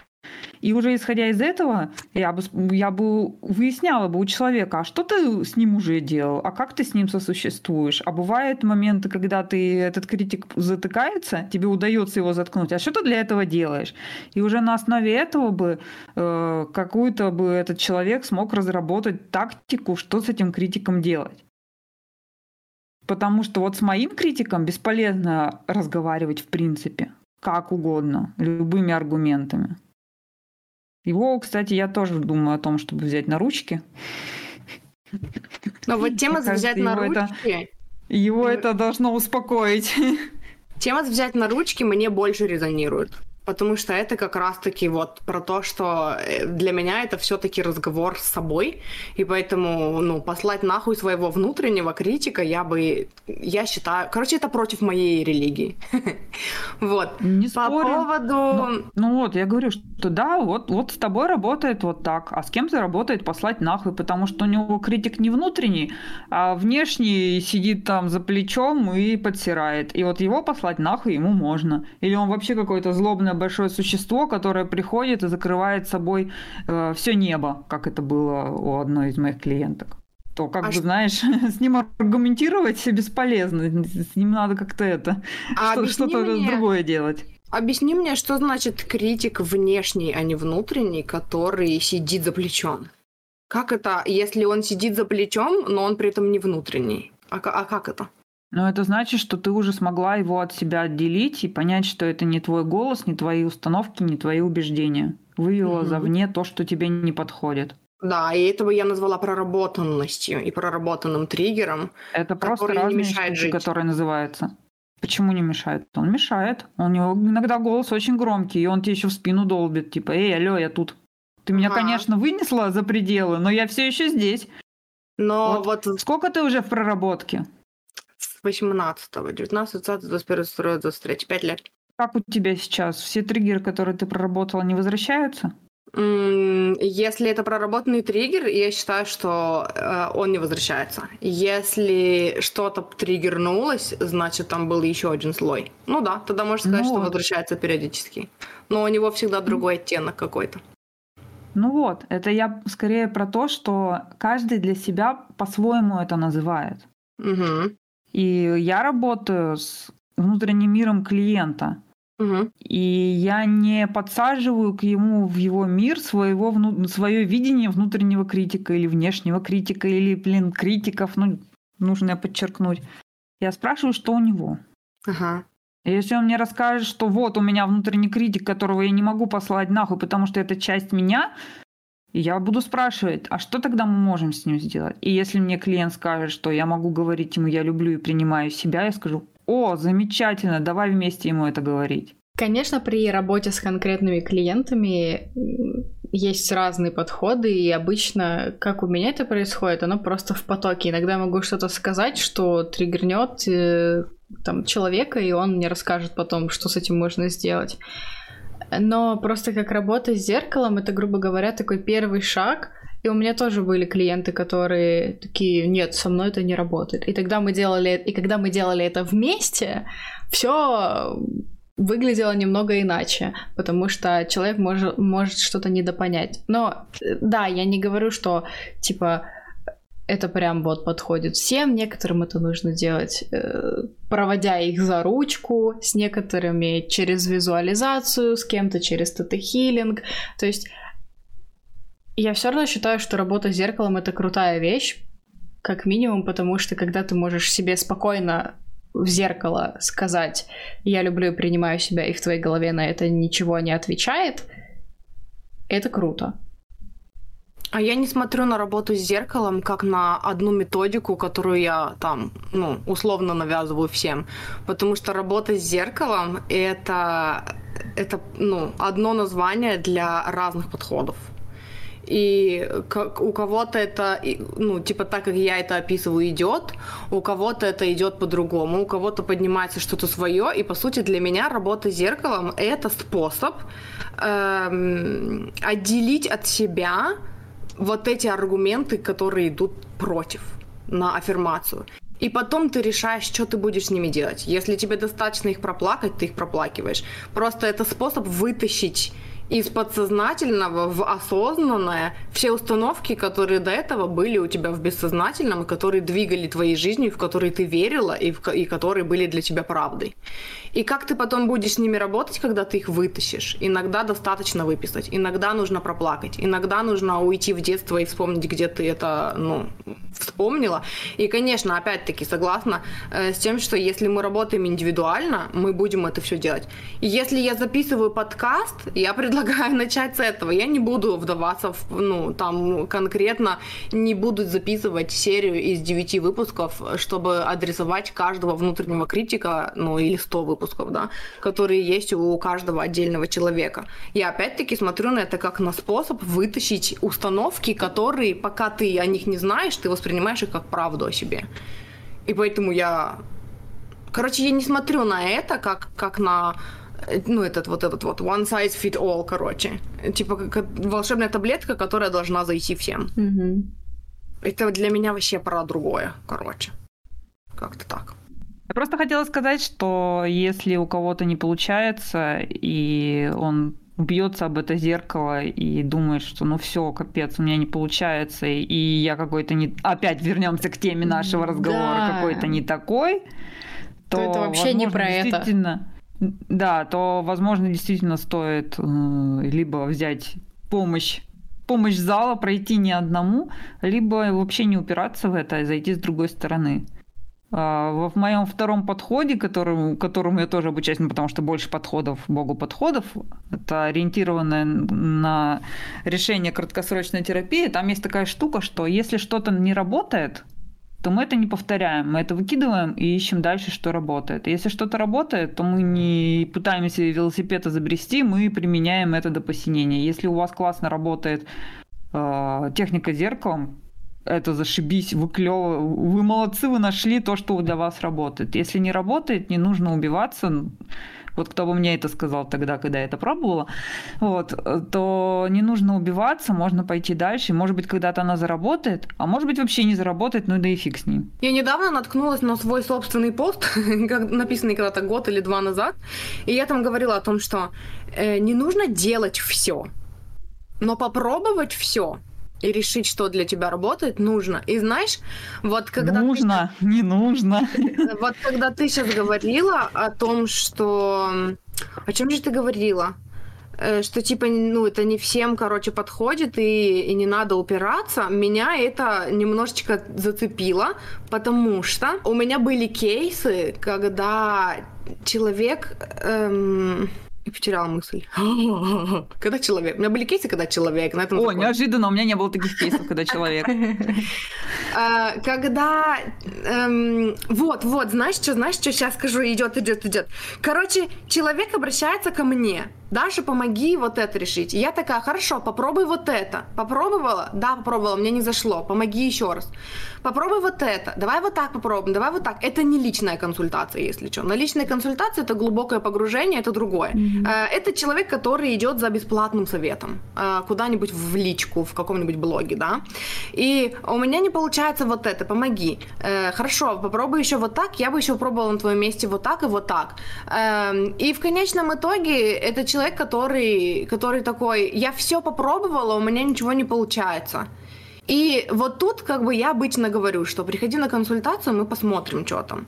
И... Ой, ой, у меня сейчас вспомнилось все наш последний разговор. Я-то все думала, о чем мы там последний раз разговаривали. Про то, что попытайся сперва 10 тысяч раз самостоятельно сделать, и только потом приходи. И чё? Мне ничего напоминает просто очень. Ну, ну да, окей, но, ну, и, короче, ну, типа, почему сразу нельзя сказать, который... сразу Нет, нельзя сказать, приходи который... на консультацию? Э, можно, но человек, который, блядь, я забыла, что я хотела сказать. Это норм. Нет, я не об этом вообще. Я зову на консультации на каждом подкасте. Что началось-то? Э, я говорила о том, что в итоге, эм, когда вот блять, бесит меня. Короче, когда человек в итоге говорит, я не попробовал, э, там, ну, в смысле, я попробовал вот это, вот это, у меня не получилось, у меня ничего не работает. И когда мы начинаем выяснять на консультации или даже не на консультации, выясняется, что эм, люди слишком быстро сдаются с практиками вообще, понимаешь? То есть, эм, и вот это вот для меня, вот это, ну, если у вас не получилось, то не это то не делать. Я согласна с этим. Я сама делаю практики и такая, мне не зашло, не буду делать. И иногда я слышу практику, такая, М, нет, я не хочу. Но в конечном итоге ты находишь практики, которые ты такая, блин, я хочу, короче, изменить вот эту ситуацию, и я no. пойду и возьму дневник и сделаю. И некоторые, короче, даже до этого, блядь, не доходят. И они такие, эм, это слишком долго, это как-то тупо, э, визуализировать у меня не получается, и, и в итоге, ну, помоги мне и сделай сделай все за меня. И, наверное, вот такие люди приходят потом к тебе на консультацию и говорят, я думала, что мне помогут, а меня все время возвращали к себе. Короче, и вот это вот меня пиздец как бесит. Знаешь, я понимаю, о чем ты говоришь, когда они приходят такие, вы должны, как мне сказали, ну вы же психолог, вы это, ну Решите давайте, жизни. да, сделайте мне все. Что-то я тоже уже забыла, что хотела сказать. Вообще, я хотела сказать, что мы говорим об одном и том же. Да. Просто разная точка зрения в плане именно подхода. В моем подходе вот любая штука, когда ко мне приходят, и я говорю, так, сделай вот это, попробуй вон то, попробуй вот так вот, это экспертность считается. Я не про это.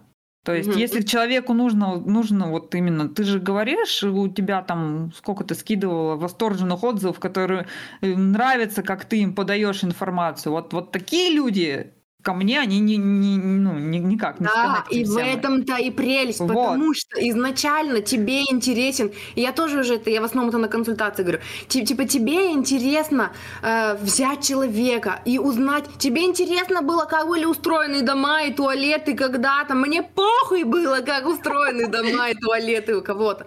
И поэтому я, э, у меня другой подход, у меня даже по дизайну другой подход. Так типа, вот, я, я про это и говорю, что вот мы разные. Вот это, да, просто Просто, короче, почему-то, когда ты начала говорить, что, типа, вот это для меня не работает, и я вот так не смотрю, а я на других критиков смотрю не так, для меня это стало, типа, казаться, что, ну, что типа, вот так надо, опять-таки, а вот так не надо, и вот это неправильно, а вот это правильно, короче.